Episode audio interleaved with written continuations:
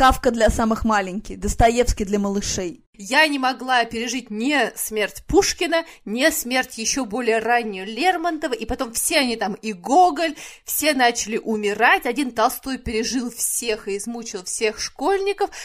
Склеп кузнечиков. О, слушай, а я не умерла. Свинья, корова, курица. Сошли вы с жизни улицы. Для меня она не умерла, Танина. Запомни, ты не умираешь, пока тебя кто-то любит. Здравствуйте, это подкаст «Мам, почитай».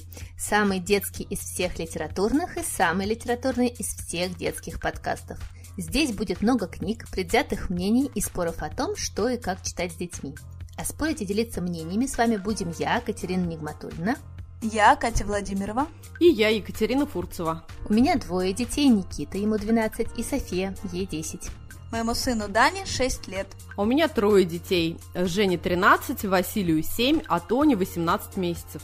В нашем подкасте мы пытаемся составить список книг, которые должен прочитать каждый ребенок. Все книги, которые мы рекомендуем в нашем подкасте, вы можете найти в нашем инстаграм подкаст «Мам, почитай». В этом сезоне мы решили попробовать сервис Cloud Tips, где каждый может поддержать наш подкаст. Все очень просто. Переходите по ссылке в описании и оставляйте нам чаевые столько, сколько считаете нужным. Мы поднимем в вашу честь чашку кофе или бокал просекко и накупим себе новых детских книг. Ну а сегодня с девочками мы решили поговорить о том, как говорить с ребенком о смерти, читая книги. Это очень непростая и пугающая многих тема, является частью нашей жизни, хотим мы того или нет. Как-то со студентами, я помню, мы обсуждали мир, в котором люди стали бессмертными, ну или когда они жили до триста-четыреста лет. И что интересно, вот все мои студенты пришли к выводу, что жить в таком мире никто не хочет, девочки. Потому что, во-первых, у тебя все равно будет куча травм, переломанных костей, а вся механика взаимоотношений с людьми тоже полностью поменяется, потому что одна история, когда с человеком живешь пятьдесят-шестьдесят лет, что и в данном мире и то не так часто бывает, а совсем другая, когда жить нужно триста лет. Вот, поэтому все поменяется в этом мире. Так что смерть – это часть жизни. Жизни, о которой в какой-то момент нужно поговорить с детьми. И вот книги – это, конечно, отличный вариант. Да, девочки? Такие раз и замолчали все. И минута молчания случилась страшная. Да. Всем страшно, да. Все напуганы. Давай. Кафка для самых маленьких, Достоевский для малышей. Да, ну я, конечно, да, абсолютно согласна. И мне тоже кажется, что такие книги должны появляться в доме, причем не обязательно вот прям уже дожидаться какого-то действительно тяжелого момента и потери, а может быть даже просто в течение жизни. Мне вот очень нравится да, фраза, которую сказала Катрина, о том, что смерть — это абсолютно неизбежная часть нашей жизни, и рано или поздно все мы столкнемся, начиная от наших любимых зверьков, птичек, и уже заканчивая самыми любимыми и нами самими. Поэтому в моей, вот в моей библиотеке детские книги на тему смерти стали появляться прям буквально вот с рождения э, Женьки, потому что э, для меня было важно прям самой сначала подготовиться. Я прекрасно понимала, что да, там никто ничего не избежит, и где-нибудь обязательно достолкнемся, услышим, увидим или еще что-нибудь. Конечно, это прям супер такие терапевтические истории. И мне кажется, детские книги хороши даже и для взрослых, вот в таком вот режиме какой-то самоподготовочки немножечко. Да-да, у меня тоже долго было ощущение, я как-то натыкалась на эти списки там книг про смерть, уж такое бывает, попадается. И еще там у меня не было Дани, и я думала, что ну вот это там книга, которая помогает пережить потери, вот ее надо читать с ребенком, когда там в семье кто-то умер, там какой-нибудь дедушка, что-то такое. Ну вот, а потом как-то я поняла, что, ну, просто эти книжки нужны, они такие же книжки, как другие, это, в общем, такая часть книжной библиотеки, я их все накупила, и мы их читаем просто, ну, в числе прочих. Ну, давайте тогда я начну со с рекомендациями. Я хочу порекомендовать книжку, которую я купила, честно говоря, видимо, себе, потому что мои дети из нее выросли, но я не смогла пройти мимо, потому что она очень красивая, очень правильная, воздушное и при этом про смерть. Я говорю про то, что недавно совершенно издали «Самокат». Это Вольф Эрльбрух, книжка, которая называется «Утка, смерть и тюльпан». Вообще, как оказалось, Эрльбрух – культовый немецкий иллюстратор, про которого вот я слышала в первый раз, но вот прекрасную придумали серию «Самокат. Легенды иллюстрации», где они как раз доносят до нас важных людей, которые изменили восприятие иллюстрации по всему миру. А оказывается, он такой прям мэтр в Германии, его работы копируются бесконечно в самой Германии и по всему миру, он рисует не только красками, но и карандашами, и использует аппликации, и вот как раз эта книжка, тут, мне кажется, все техники и видны. В две тысячи шестом году получил медаль премии Ганса Христиана Андерсена, а в две тысячи семнадцатом стал первым немцем, который получил премию Астрид Лингрен, что тоже было удивительно. Он учился вообще графическому дизайну, то есть он художник по профессии, работал в нескольких журналах, в том числе в Esquire. Фурцева, привет тебе большой. Да, да, обожаем вот. его. И угу. на самом деле он говорит, что почему начал иллюстрировать детские книжки, появилась у него такая идея, что ему бы хотелось, чтобы однажды его дети сказали: «Посмотрите, мой папа проиллюстрировал книгу, это книга моего папы». И вот что интересно, он начал на самом деле с иллюстрации, а потом начал и писать все книжки самостоятельно. Многие из них автобиографичные, я вот так понимаю, что у нас, к сожалению, переведена только одна, но их очень много, и многие базируются вообще на его жизни. И очень многие имеют дело с какими-то очень философскими темами, которые не так просты для объяснения. И вот как раз «Утка, смерти, тюльпан», она такая. Во-первых, тут безумно очаровательная смерть. Он как раз говорил, что он хотел изобразить смерть вроде бы очень похоже, что не было бы никаких сомнений, что это смерть. И действительно, смерть изображена здесь именно такой. У нее череп, но чтобы сделать этот череп более живым, он туда поставил такие горошинки черного перца, и которые меняют э, лицо э, нашей смерти, а еще одел смерть в прекрасное клетчатое платье и дал, конечно, ей в руки тюльпан. Поэтому смерть становится таким очень милым эм, героем. Она подходит э, к нашей прекрасной утке и говорит, что хочет с ней дружить. Утка, конечно, пугается, а на что смерть э, говорит, что я вообще-то с тобой хожу рядышком э, с рождения. И это то, вот с чего мы начали с девочками, что смерть — это часть нашей жизни. И вот как раз он очень просто здесь об этом рассказывает, что я всегда с тобой, просто ты меня не видела. И вот эта история о том, как сначала утка очень боится смерти и пытается ее а, всячески отогнать, а потом к концу книжки они становятся настоящими друзьями. И это какая-то безумно пронзительная аллегория того, как происходит в жизни, потому что вот сколько я наблюдала в своей жизни за пожилыми людьми, а, есть такое ощущение, что они действительно в какой-то момент уже понимают, что смерть – это классно, это, это то, что должно сейчас произойти. И вот эта книжка передает эту очень сложную, с одной стороны, а с другой стороны, очень простую мысль. На самом деле, когда ее утка спрашивает вообще, кто ты и почему ты за мной все время ходишь, она вот как раз рассказывает смерть, что я с тобой на всякий случай, вот просто, просто так, мало ли что может случиться с тобой. Вот я тут как бы рядом. Однажды они, значит, идут купаться в озеро,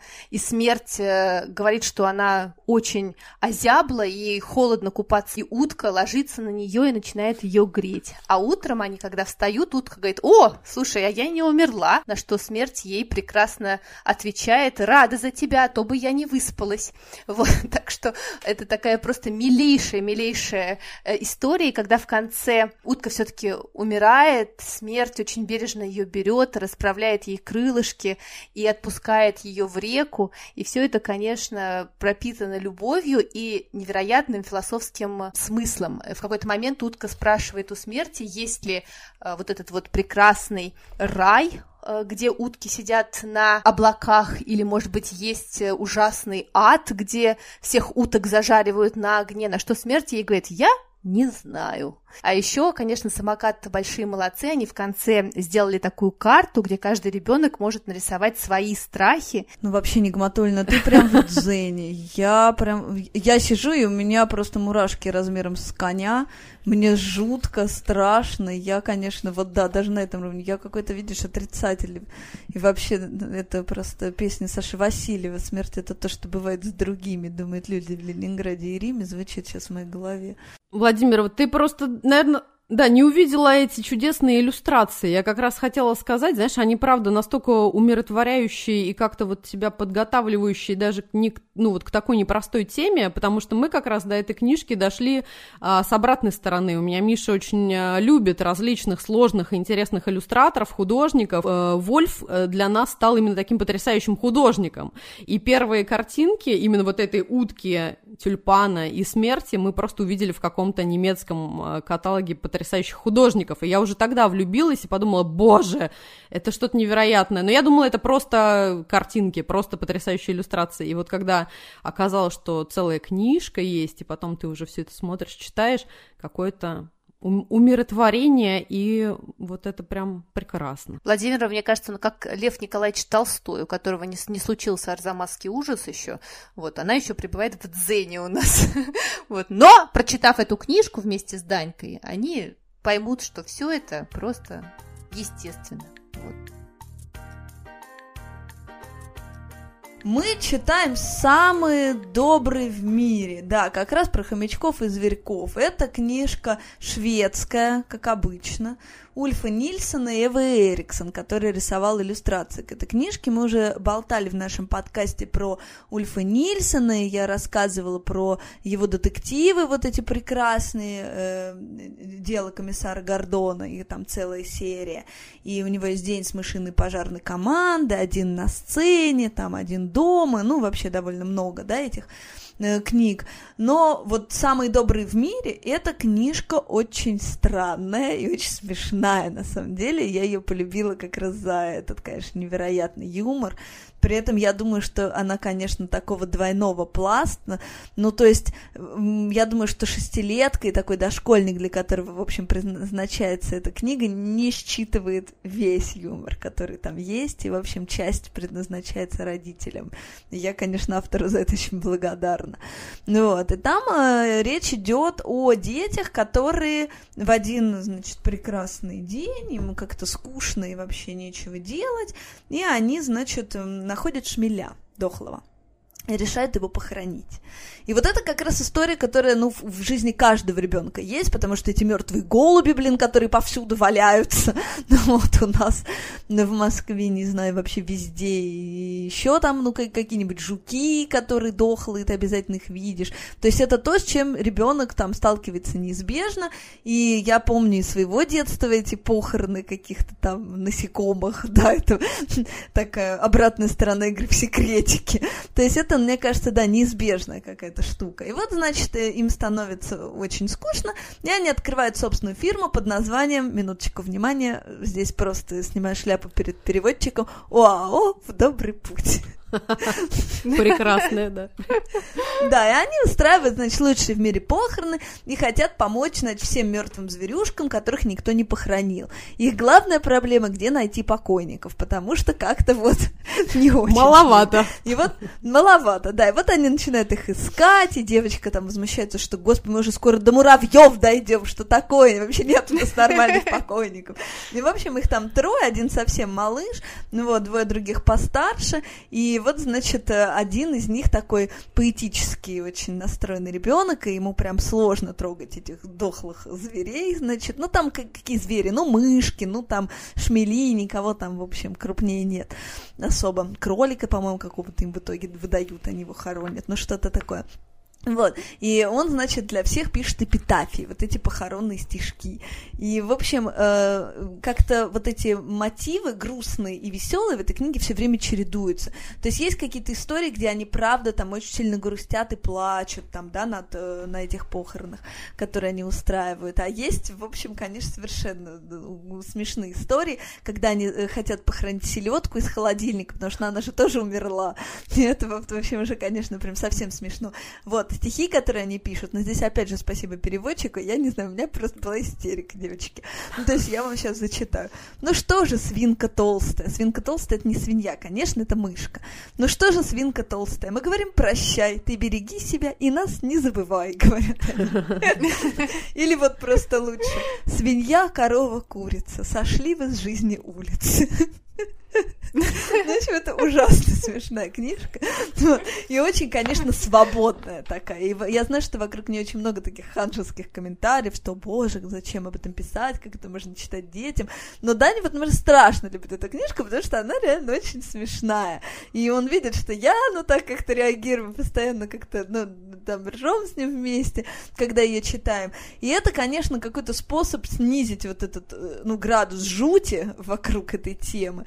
И, в общем, действительно, как-то с ребенком, ну, про это, да, там и поговорить, и обсудить, но, ну, во всяком случае, там, для, конечно, там, ну, каких-то серьезных разговоров о смерти она, может быть, не очень подходит, вот, но действительно как-то вот, ну, чуть-чуть она вот, да, разбавляет этот экзистенциальный ужас, вот, который мы все рождаемся. Вот такая вот книжка, и потом, мне кажется, здесь важно, что дети играют со смертью, и это такая идея, что, ну, тогда в любой момент эту игру можно прекратить, заняться чем-то другим, потому что они играют в это ровно один день, а на следующий день там книжка заканчивается тем, что, ну, вот мы придумали себе другое дело, там, играем во что-то другое, нас там ждут другие интересные дела. И, в общем, мне кажется, это такой, да, вполне детский разговор про это. Слушай, ну твой рассказ сколыхнул во мне эмоции, потому что у меня в детстве была подружка, которая очень любила эм, ловить кузнечиков и по-, по очереди отрывать им лапки, чтобы смотреть, как они... Добрая девочка, Иван Грозный.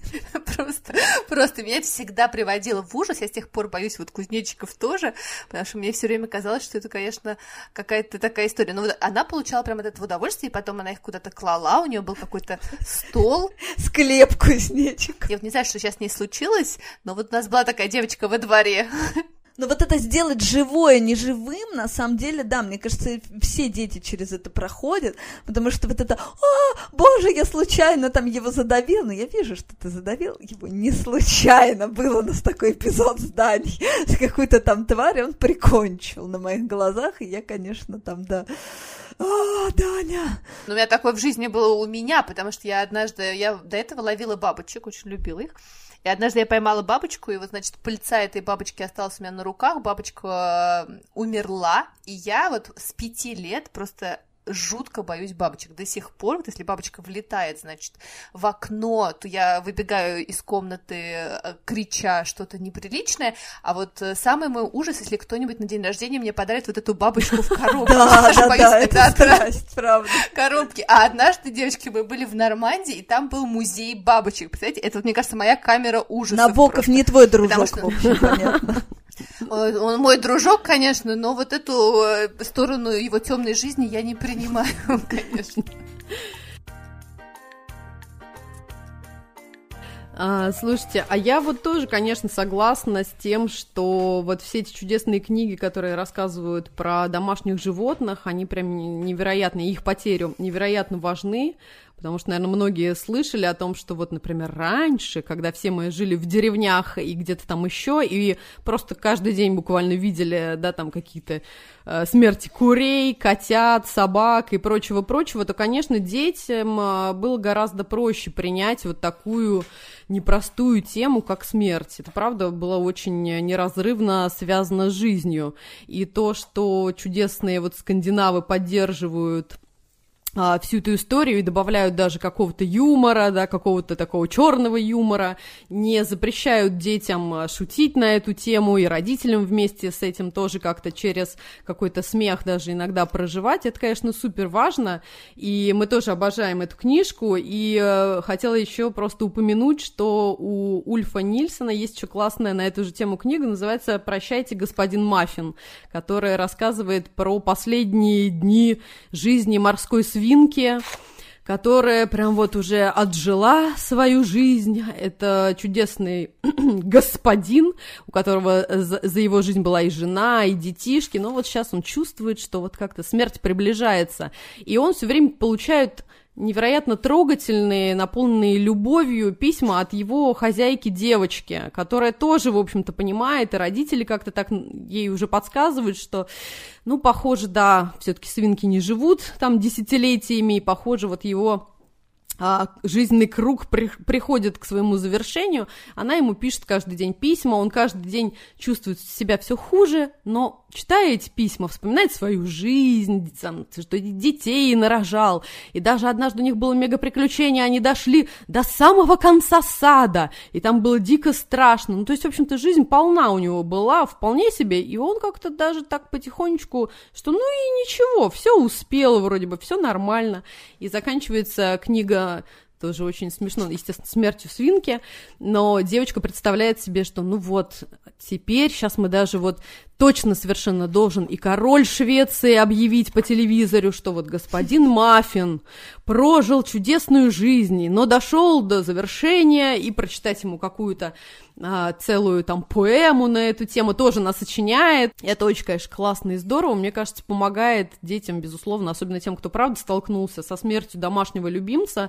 Это, правда, не всегда как-то весело и просто, но как-то вот можно, мне кажется, проговорить и выпустить немножечко свою боль. Слушай, знаешь, вот, Катрин, это правда, потому что я вот сейчас подумала, слушая тебя, нас же действительно не учили, как общаться со смертью, потому что я очень четко помню свой ужас, когда умер Лермонтов в курсе русской литературы. Боже! Для меня это была трагедия. Я, значит, учила вот это стихотворение «Упал поэт, невольник чести, оклеветан судьбой» и рыдала просто, потому что я не могла пережить ни смерть Пушкина, не смерть еще более раннюю Лермонтова, и потом все они там, и Гоголь, все начали умирать, один Толстой пережил всех и измучил всех школьников. В общем, я вам хочу сказать, что даже на таком уровне какого-то чтения взрослая литература с этим не особо деликатно обращается, и вот эти вот книжки все, про которые мы говорим, конечно, это, мне кажется, такой какой-то первый шаг к тому, чтобы принять и хоть как-то научиться с этим взаимодействовать, потому абсолютно, что это абсолютно. Такая... У меня Даня э, в пять лет вот ему было, и он, значит, вот тогда, ну, там пораньше чуть узнал про Пушкина, и я ему рассказала, что его убили на дуэли, и, в общем, его там страшно потрясла эта история, и вот он потом после Пушкина про всех начал спрашивать, там, а, а этот умер, там, а, а он еще жив, ну вот, а у него, они с, с, с Куликовым, с его отцом, ходят в, прости господи, барбершоп, значит, стригутся вместе, и парикмахерская их называется «Фидель». Вот, и там, значит, такой бородатый Фидель Кастро нарисован, да, и, в общем, Даня начал спрашивать, кто это, я рассказала, значит, ему про Фиделя Кастро, и вот он, значит, выяснил, что он тоже умер, и вот как-то Фидель Кастро с Пушкиным были главными покойниками, он про них помнил, он всех рассказывал, что вот он знает, что Пушкин и Фидель Кастро умерли, и это вот, да, люди, которые в его сознании были плотно связаны со смертью. Слушай, я до сих пор не могу пережить смерть князя Андрея Болконского. Как это пережить, понимаешь? Вот эти слезы э, Наташи, в которые я не верю, не я люблю Наташу, я люблю Наташу. Так, все. Это будет в нашем, видимо, Даша с тобой дуэль в эпизоде про войну и мир. Так, подождите, дайте, да, ворвусь в вашу дуэль и все-таки расскажу про книжку, которую на самом деле хотела упомянуть. К сожалению, похоже, она тоже покоится на нашем любиме, любимом кладбище непереизданных книг, но э, мы будем верить, надеяться, что она, конечно же, воскреснет, и в крайнем случае можно будет ее найти где-нибудь на любимых наших развалах. Э, книжка называется «Как дедушка стал привидением». Это, конечно, тоже чудесная... Нет, не скандинав, наверное, датчане. Автора зовут Ким Фупс Окесон. А художница, кстати, та же самая Эва Эриксон, которая делала вот а, то, что mm-hmm, Катька упоминала. С Ульфом Нильсоном. Да, с mm-hmm. Ульфом Нильсоном. Прекрасные иллюстрации. Они, правда, невероятно нежные, трогательные, какие-то одновременно и детские, и честные. Кстати, вот ее последняя... И они очень летние такие, очень светлые. Да, какие-то. Ну, то есть вообще, да, здесь вот как раз, хотя тема такая вообще очень непростая, и по, вот по Эве вообще понятно, что она не боится совершенно браться за самые интересные э, истории, но вот мне очень нравится, что, во-первых, нет какого-то нагнетания, но вот прям вот действительно трагизма и ужаса, и все очень как-то по-честному. Кстати, вот ее последняя работа Это книжка про маленькую Астрид Лингрен, наверное, уже ее все тоже видели, она прям потрясающая. Да, да, да, я не знала, что это она тоже. Да, а вот самый прикол, что вот эта книжка, она две тысячи восьмого года, то есть я ее купила, когда Жене был год, и хорошо бы всем бы нам ее сейчас переиздать и заново начать читать. Мне ужасно нравится эта история тем, что она рассказана про жизнь, вот такую очень обычную историю. Мальчик Эсбен в один момент понимает, слышит от своих родителей, что умер его дедушка. Дедушка просто вышел на улицу, и у него случился инфаркт, и вот все, просто он умер. И как-то вот эта вот информация совершенно мальчику там шесть или пять, он ходит в детский сад, то есть он вообще никак не может как-то вообще это осознать и принять, как это вообще такое произошло. И мама, и папа, все, конечно, переживают, и мама говорит, что ну ты, ну ты не волнуйся, дедушка обязательно станет ангелом. И мальчик представляет себе своего деда, вот этого крутого там с какими-то огромными крыльями за, за спиной, ему становится от этого смешно, он вообще особо как-то ничего себе, что правда. А папа, наоборот, говорит: да нет, ну его похоронят, и он станет землей. От этого как-то мальчику вообще еще как-то грустнее становится. И поздно вечером он ложится спать, и вдруг к нему приходит дедушка. Тот самый, вот его любименький дедушка, садится к нему на край кровати, и мальчик сначала удивлен, немножко даже испуган, и говорит: ты что, дед, ты же умер, мне сказали, что ты умер, неужели ты стал привидением? Дед, правда, себя как-то осматривает, понимает, что, блин, похоже, правда. Он говорит: ну давай попробуем, я вот знаю, что привидения ходят через стену. Раз, дед пошел, действительно прошел через стену. Они находят книжку про привидения, начинают как-то больше вникать в тему, что вообще умеют привидения делать, там страшно завывать, еще что-то. В общем-то, всячески веселятся, но при этом не могут понять, аж, ну, то есть, что произошло, как-то так, вроде бы дед умер и должен быть где-то либо там, либо здесь, а вот он почему-то приходит. И, и они приходят к выводу, что, наверное, дед забыл сделать на земле что-то очень важное. И они начинают размышлять, что же это может быть. Отправляются к деду в старую квартиру, где он видит потрясающие всякие фотографии, напоминающие о главных самых событиях в жизни. Вот как он первый раз поцеловал бабушку, когда они были молодые, а вот у них родился сын, и вот он начал э, расти и пошел в школу, а вот уже и внуки, а вот еще что-то. И это невероятно трогательно и классно, и в первую очередь и по иллюстрациям, и по переживаниям, да, всех этих историй.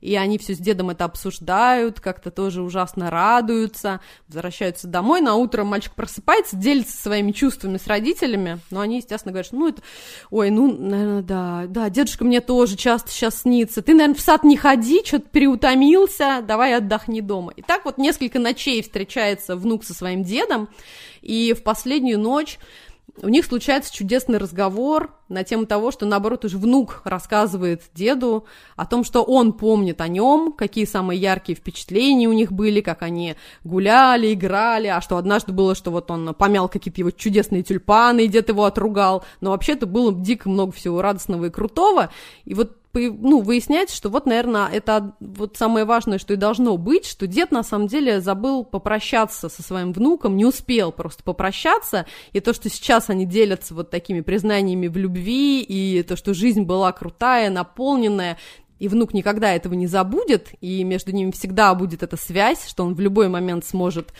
проговорить, подумать, отправить вот эти свои эмоции и чувства деду, это никуда не денется, и дед перестает быть привидением и спокойно уходит встречаться со своей любимой женой и со своими родителями и прочим-прочим. Вот, такая. Слушай, вот. Ну, это, конечно, восхитительный сюжет, провернуться и все исправить, очень меня всегда он цепляет. На самом деле это так, ну, это дает столько надежды и столько любви, это, конечно, такая, ну, в высоком смысле христианская вообще история про то, что там что-то вообще есть. И да. это, это очень здорово, на Абсолютно. самом деле, ну и вообще религиозная, да, хотя вот она в таком формате, в общем-то, Ты исполнена. Знаешь, я все время в такие моменты вспоминаю а, своего брата, который не так давно ушел, и он был такой очень воцерковленный человек, и он мне все время говорил как-то, не знаю, может быть, чувствуя какие-то моменты и проблемы со здоровьем и прочее, он мне все время говорил: Катя, Uh, вот ты знаешь, грех уныния, это вообще очень грешно предаваться унынию, когда много других грехов, поэтому, пожалуйста, давайте от себя гоните, и это было всегда как бы одновременно и дико смешно, и дико печально слушать, но я все время вспоминаю его эти слова о том, что Лучше, да, я буду разговаривать со своими ушедшими любимыми, посылать им огромные какие-то... Я представляю себе, что это какая-то, знаешь, у меня есть радуга, связь с ними, я им посылаю каждый вечер, каждую ночь свою любовь, рассказываю что-то еще. И это, правда, гораздо лучше, чем грех уныния и бесконечного какого-то вот плача по ним. Слушай, ну, блин, да, для меня это, конечно, еще вот эта история из... То, что ты говоришь сейчас, это прям иллюстрация Гарри Поттера, конечно, самый вот этот момент, его вот этой битвы последней, когда он идет к Волан-де-Морту, и к нему приходят все, и отец, и мать, и Люпин, и Северус, вот они все с ним стоят, и, ну, все они в его сердце. Вот это, конечно, всегда меня очень трогало. А вот эту историю про привидение я хотела сказать еще два слова, что э, самая первая э, история э, про смерть, которую мы прочитали с Даней, это Мяули, э, про которую очень много историй, но вот самая последняя про то, как Мяули умирает, и все грустят, вот, и не могут справиться, и их способом становится завести нового котенка, ну, как это обычно бывает, да, в жизни. И вот этот новый котенок, он боится, он не дается в руки, он шипит, он ничего не понимает, и Мяули понимает, что ей нужно остаться, как бы ее душа понимает это, вот, и научить всего котенка. И она как бы прилетает туда, и он ее видит, а больше ее никто не видит. И она учит его лоточку, там, где кушают, что это люди хорошие, что надо пойти к ним в руки. И в итоге она выполняет свою миссию, кот перестает их бояться, и Мяули летает, значит, на пушистые облачка. И это, конечно, ужасно трогательно тоже все. А мне, когда, Катрин, ты рассказала, мне, конечно, вспомнился фильм «Призрак» с Патриком Суэйзи, Вупи Голдберг, и сексуальные, сексуальные сцены всех времен и народов по гончарному искусству. Вот почему гончарное искусство, в общем-то, так цветет пышным цветом сейчас, мне кажется, в России. Потому что все смотрели в свое время этот прекрасный фильм. И там же была абсолютно такая же история, что как раз он не уходил, пока он не защитил ее до конца, и только потом он, соответственно, ушел. Ну, я тогда продолжу, расскажу буквально пару слов, хотя про эту книжку могу говорить, наверное, весь эпизод, про чудесную книжку Анджелы Нанетти «Мой дедушка был вишней». Сейчас, как я, девочки, подождите, что ж я зря итальянский. Ну-ка! Анджела Нанетти, «Mio nonno era un ciliegio». Продолжай, не останавливайся, Нигматулина. Я, конечно, хотела начать с другого, но вот прямо в рифму того, что э, Катрина рассказывала, э, в какой-то момент э, у дедушки умирает бабушка, которую он безумно-безумно любил, и это просто была такая очень добрая, теплая любовь. И Танина, главный герой этой книжки, мальчик, пишет: «Я заметил, что, говоря о мертвых, все делают серьезные лица и вздыхают, даже если едва их знали. А дедушка, наоборот, никогда не грустил, когда мы говорили о бабушке. Для меня она не умерла, Танина. Запомни, ты не умираешь, пока тебя кто-то любит». И вот эту фразу мы с детьми, мне кажется, выписали большими буквами везде, потому что это прекраснейшая фраза, и это действительно так. Мы не умираем, пока нас кто-то любит. А книжка абсолютно удивительная, про мальчика, у которого есть две бабушки и два дедушки в начале книжки, и одни бабушка и дедушки, Луиджи и Антони, Антониетта. Они такие городские, больше любят своего страшного пса Флопи, который Танина все переживает, что же я страшнее Флопи, что они меня так не любят. И чудесные деревенские бабушки, Оттавианна и Теодолина. У них есть еще, конечно же, классная гусь, гусыня Альфонсина, с которой просто бабушка себя идентифицирует. И есть прекрасная вишня, которую сажают, когда рождается мама Танина, Фили, Филичита, и а, вишню называют Феличи, она растет вместе с мамой, а, и вот это такая история и про Танины, и про смерть бабушки, и про то, как мама а, в свое время очень изменилась, а потом нашла в себе силы, силы вернуться к себе и к тому, какой она когда-то была, и как она когда-то лазила по этим деревьям, а сейчас а, кричит на своего сына. Это вообще безумно а, трогательная книжка, которая работает на очень многих э, уровнях. Она и про то, как ссорятся родители, и про то, какое это счастье иметь бабушку и дедушку. И для меня это просто... Вот это действительно так для меня, потому что моя бабушка и дедушка были моей семьей. Мне кажется, это прямо еще и классно написанная книжка, что тоже... немаловажно. Я прям не буду сейчас рассказывать про все ее эм, прелести. Обязательно купите, вот прямо обязательно ее купите, э, потому что она удивительная, удивительная вообще со всех сторон.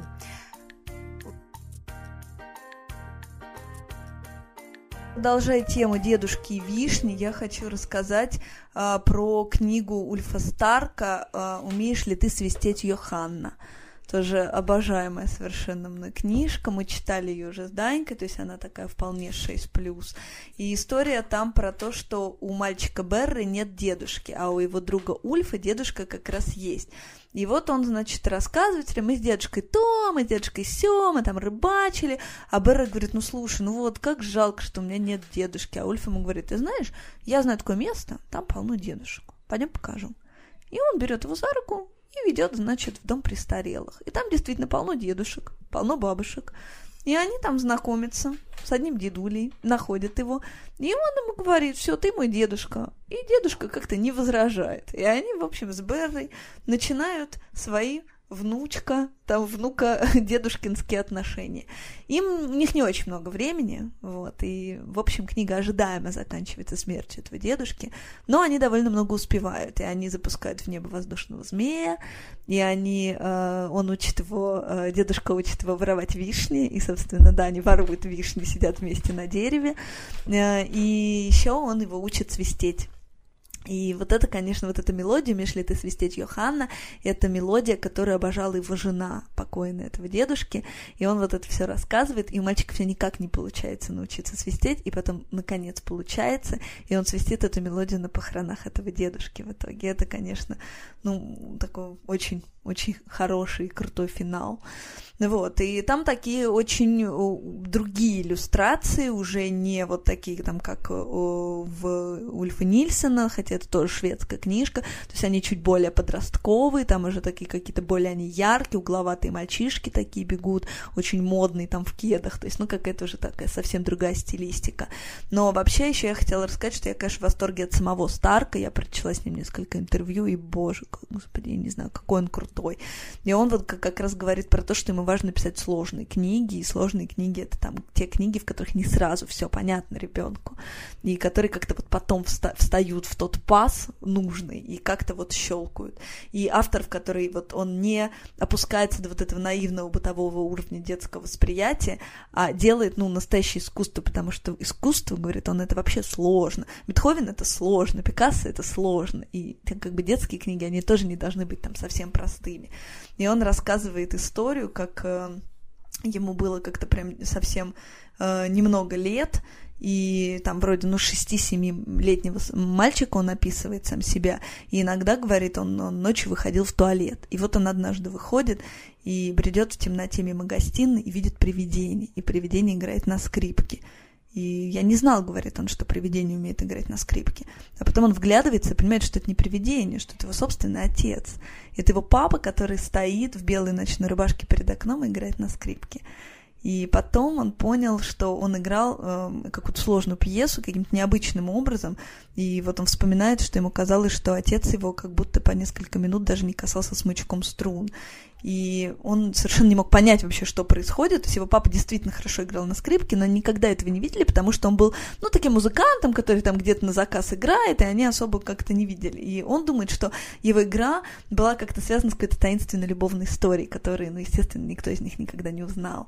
И вот он хранит эту историю в своем сердце и пишет про то, что это вот здорово, когда у человека есть такая тайна, и ему всегда хотелось писать вот именно такие истории, в которых не все понятно, в которых есть какая-то кровь, ну, какая-то кроется жизненная тайна, и он говорит просто, конечно, гениальную, на мой вкус, фразу, что это, конечно, плохо совмещается с представлениями о том, что детская книга должна чему-то учить и формировать в ребенке высокие моральные принципы.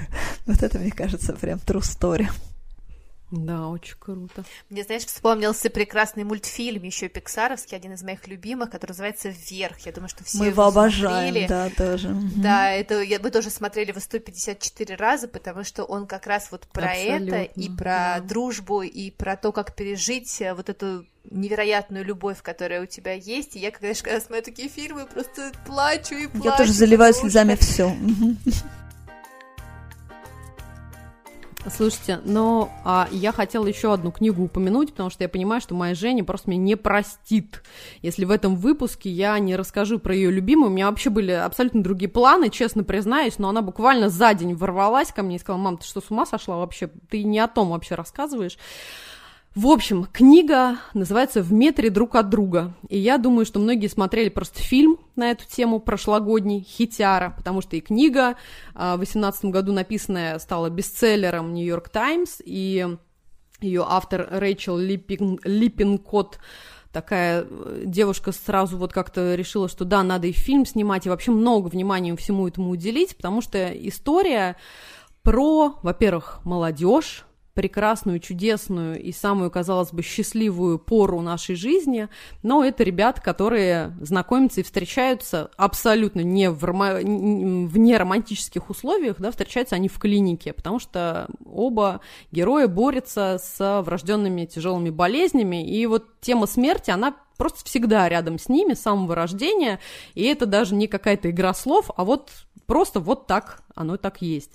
И Женя, хотя на книжке стоит, как обычно, восемнадцать плюс, как мы с вами любим, но она эту книгу прочитала в двенадцать лет и была абсолютно, конечно, очарована и околдована вот этим а, таким плотным замесом и чувств, и любви, и страха, и переживаний, и темы смерти, потери, и одновременно какой-то невероятной надежды, и веры, и силы, и это прекрасно, поэтому...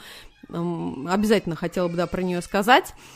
Сама девушка-автор была впечатлена девушкой Клэр Вайнленд, которая действительно вот абсолютно настоящая героиня, которая болела вот этой страшной болезнью муковисцидоз с самого детства и на протяжении своей не очень долгой жизни боролась и при этом вела YouTube-канал. Очень веселый, такой по подростковым меркам искренний, интересный, но откровенно абсолютно рассказывала про свою жизнь, при этом поддерживала огромное количество людей по всему миру, просто давая им надежду, показывая, что да, даже вот в таких страшных условиях можно не погрузиться в какой-то ад э, жизни в четырех стенах больничной палаты, э, что интернет-простор позволяют получать радость и... книги и музыка, и вот эти все блоги, и дружба, она может быть в режиме онлайн и прочего-прочего, но, конечно же, автор э, приукрасила всю эту историю и создала такую любовную линию, где вот двое ребят встречаются в момент лечения,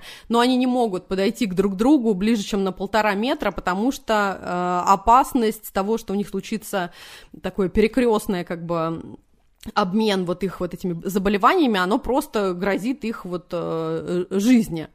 И я тут все время, когда мне Женя все это рассказывала, она сначала посмотрела фильм, а потом, естественно, схватилась за книгу, потому что, конечно, в книге гораздо все интереснее, сложнее и больше деталей. Я все время вспоминала вот эту чудесную фразу, что однажды Станиславского попросили описать, что такое любовь, вот как это. И он сказал: любовь — это желать прикоснуться. И когда Женя мне рассказывала эту историю, и потом мы еще посмотрели фильм, я понимала: боже, как это невероятно тяжело и сложно, да, то есть вот не иметь возможность э, потрогать хотя бы просто за руку человека, в которого ты безумно влюблен, и при этом еще все время понимать, что вот смерть, она где-то рядом, у тебя за спиной, у него, или вообще рядом с твоими друзьями. Э, несмотря, да, на все вот это вот, мне кажется, очень важно... всем нам знать о том, что так тоже бывает, так тоже бывает, и все равно любовь победит. Вот, это самое для меня главное. А это был подкаст «Мам, почитай», и я, Екатерина Нигматулина. Я, Катя Владимирова. И я, Екатерина Фурцева. Мы будем рады, если вы подпишетесь на наш подкаст, поставите нам пять звездочек везде, где вы нас слушаете, а еще напишите ваши комментарии. Мы все-все-все читаем. Мы будем рады вашим чаевым. Просто проходите по ссылке в профиле, оставляйте ту сумму, которую считаете нужным. Задавайте нам вопросы, делитесь своим мнением и читайте детские книги. Даже про такие сложные темы, как смерть. До следующей недели. Пока. Пока. Пока.